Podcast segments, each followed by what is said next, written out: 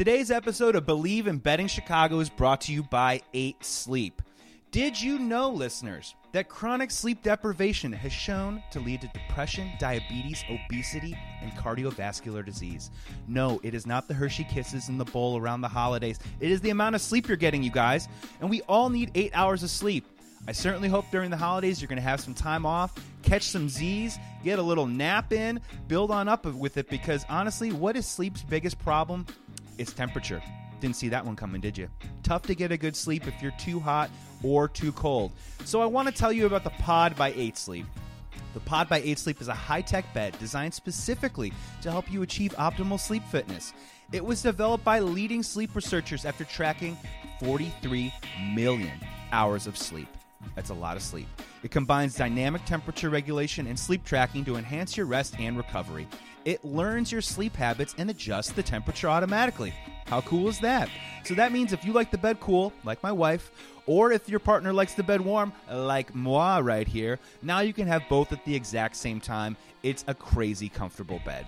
Sleep longer and deeper so you wake up refreshed and ready to take on the world. So, guys, try the pod for the first 100 nights, and if you don't love it, guess what? They will refund your purchase and arrange a free pickup. They already sold out of the first two batches. It's the holiday season, so they're going fast. So, for a limited time, here's what they're going to do 8 Sleep is going to give you $150 off your purchase when you go to 8sleep.com slash pro. That's 8, the number, E I G H T, sleep.com slash pro.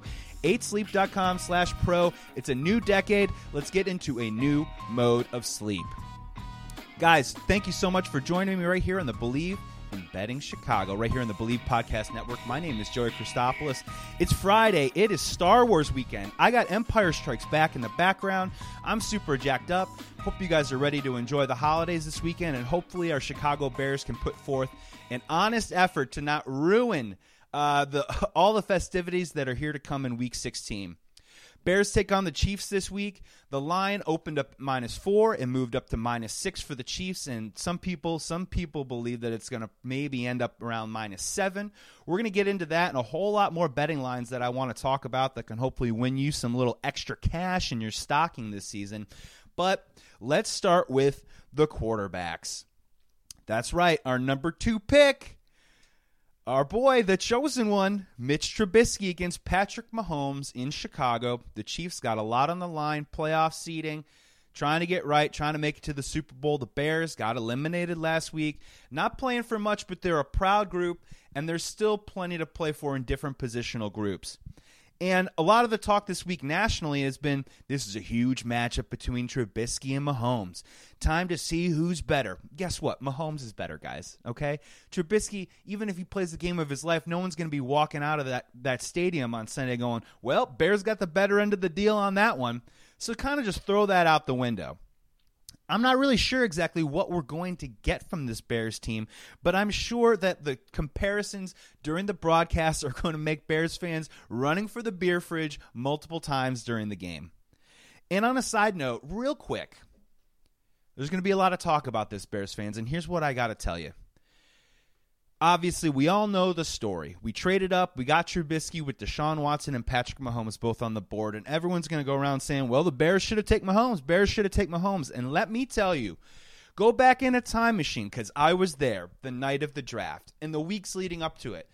We were so excited to get a new quarterback. We were all Bears fans were watching YouTube clips, doing due diligence, reading scouting reports, and guess what? Not a single person thought that Mahomes was going to be the first quarterback taken off that board.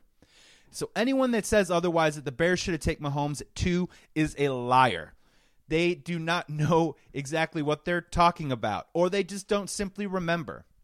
Now, when the Bears traded up, I first thought that they were going to take Watson. He had just won the national championship. He was proven. He was ready to roll. Rumors were that John Fox liked him a whole lot, then coach John Fox. And that seemed to be the move. But Mahomes was never in there, okay? We all knew that he had this crazy, one of a kind rocket arm. But the decision making, cough, cough, Jay Cutler, was something that needed to be refined. He was certainly a raw talent, quote unquote. And that was something that I don't think the Bears were even going to consider to invest in. Now, there's been articles that Mahomes was number two on their board, but at the exact same time, there was a lot that a lot of people did not know about Patrick Mahomes. And the fact that he's become one of the best players in the NFL is a credit to him and Andy Reid and the coaching staff, but that doesn't necessarily have to reflect on the Bears in this game. I think everyone just thought that at the time they were going to take Watson. So Trubisky even then was a surprise, but no one thought it was going to be Mahomes. And let me tell you something, no matter how well Trubisky plays in the final two games, there's still going to be plenty of questions heading into the offseason you know, they're most likely going to bring in a veteran backup who might compete to become the starter an Andy Dalton, a Case Keenum, a Marcus Mariota. So let's just play a fun little game that Trubisky comes out Sunday night against the Chiefs and throws for 300 plus yards, three or four touchdowns, and the Bears win. The Bears aren't going to the playoffs, and honestly, are we going to say that Trubisky has graduated to some sort of different status as an NFL player? Trubisky's problem still is we're not even at the point where we're able to go, well, Trubisky had a great month. Trubisky had a great season. No, we're still pointing at individual games being like, well, we want Tampa Mitch when he lit up the Buccaneers for six touchdowns. We want the Dallas Mitch when he couldn't be stopped with his legs or his arm. He's not even at that point yet where he's stringing games together where we're able to say, well, yeah, Mitch had a great year. And a great year is just that's Matt Stafford territory. That's not even elite quarterback ta- territory. You know, Stafford is a very talented quarterback, but for him, it's more like Stafford's having a good year or Stafford isn't having that great year. We're talking about years. We're talking about total totalitation here. That's not even a word. But this is the deal with Trubisky. No matter what happens, obviously you still want to see him keep playing. Now, if he goes out there and he lays a dud and throws four picks, of course, the national headlines are going to make fun of the Bears, but it still doesn't change the situation that we're in. It just means that we have an up and down quarterback and we're still riding the roller coaster. Honestly, the chances are probably somewhere in the middle, right? Trubisky all season, for the most part, has put together a couple pretty decent throws, some really terrible drives, made some bad decisions on the precipice of the red zone or scoring touchdowns, and the Bears will do just enough to lose. Chances are that they'll probably have a pretty decent second half after an awful first half. Now, let's get into the game a little bit because the Trubisky thing is almost just making me upset. So I just need to move on. Um, the game itself. Now, the Chiefs' defense, there's a lot of stats out there that make it seem to be fairly promising that the Bears' offense could have success. But keep in mind, Bears fans, when you're watching this game, that the Chiefs' defense, they're allowing only 199 passing yards over their last three games. During that span, only two touchdowns have been allowed, and they've picked off four passes in their last three games. They've also allowed only four touchdowns to wide receivers since week nine. So guess what? The only thing that's really clicking right now in the Bears offense is Anthony Miller and Allen Robinson. We don't have a tight end. The head coach doesn't commit to the running game. So that right there in itself is making me sort of reticent about whether they the Bears can actually keep up with this high-powered Chiefs offense.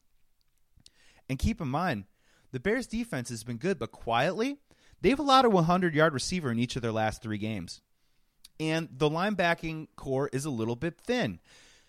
Pierre Louis, Kwiatkowski, they've played great. Kwiatkowski's played fantastic, right? But who's guarding Travis Kelce on Sunday? Can someone explain that to me? I mean, they couldn't stop Ertz six weeks ago, and Kelce, you know, Kelce can end up with 12 catches for 145 yards. That worries me. Also, the double moves on the outside. Tyreek Hill, the fastest player in the game. Kyle Fuller, Prince Amukamara. Prince, especially with the hamstring. Those guys are vulnerable to get beaten deep. They're really good coverage cornerbacks, but we've seen it time and time again that they that the Bears will allow a big play from time to time. So let's get to the spread here. You know, my head, my heart says that the Bears will cover at minus six, but my, my gut says that the Chiefs are probably going to win by six, seven, eight points in the game.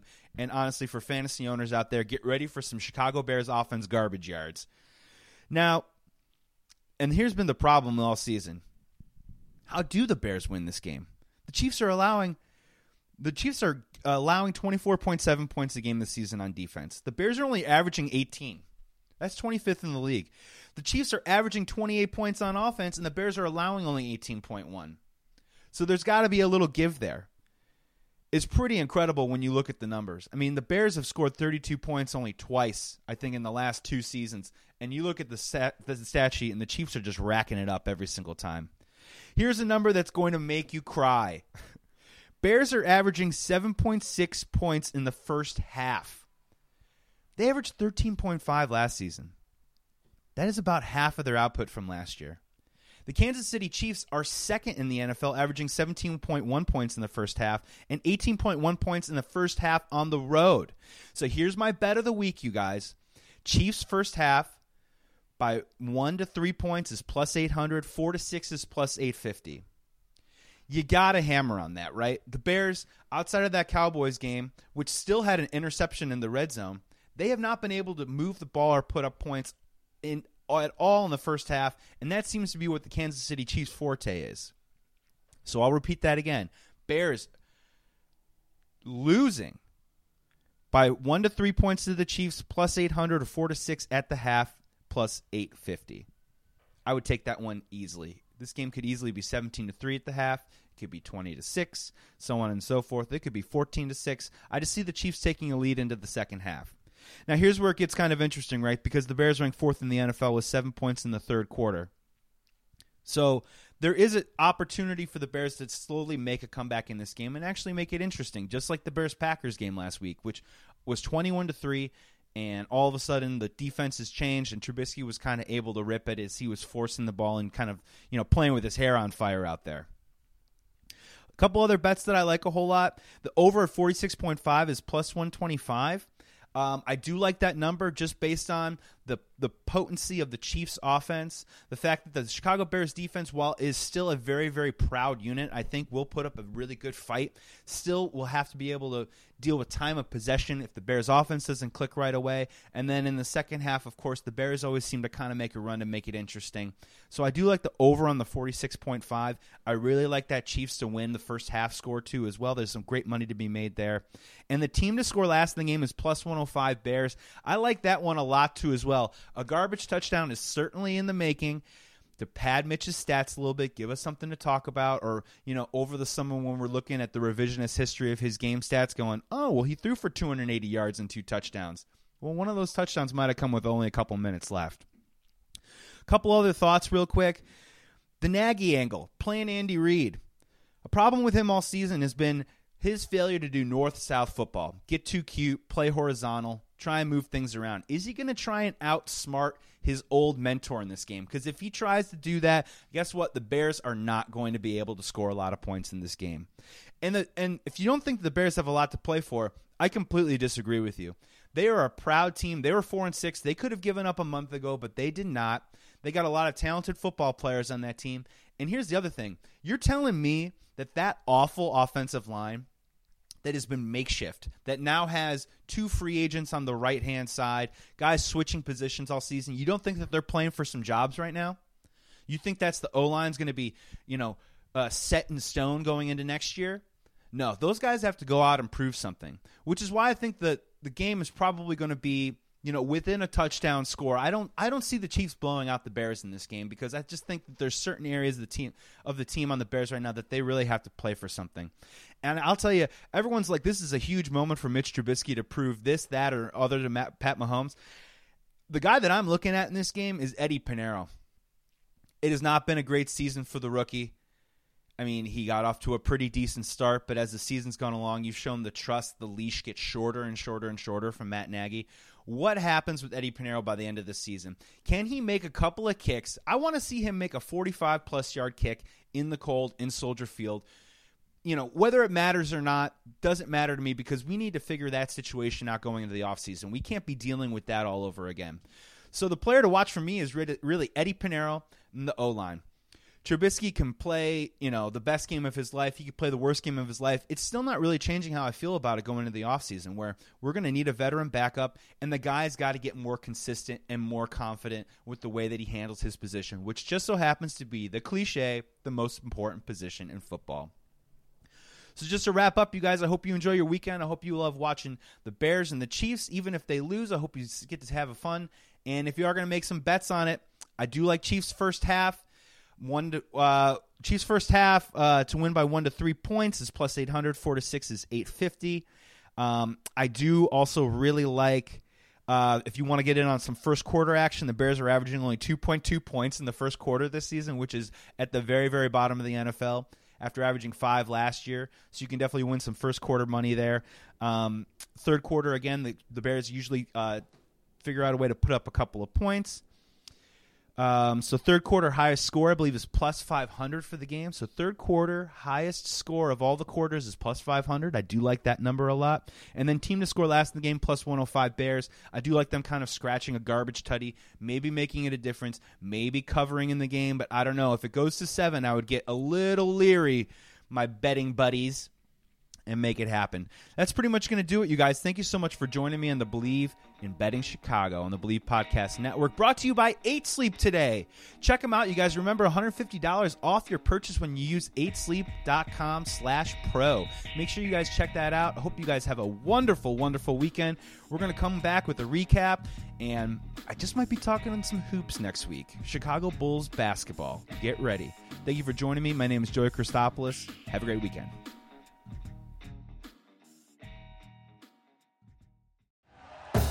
Thank you for listening to Bleav. You can show support to your host by subscribing to the show and giving us a five star rating on your preferred platform. Check us out at Bleav.com and search for B L E A V on YouTube.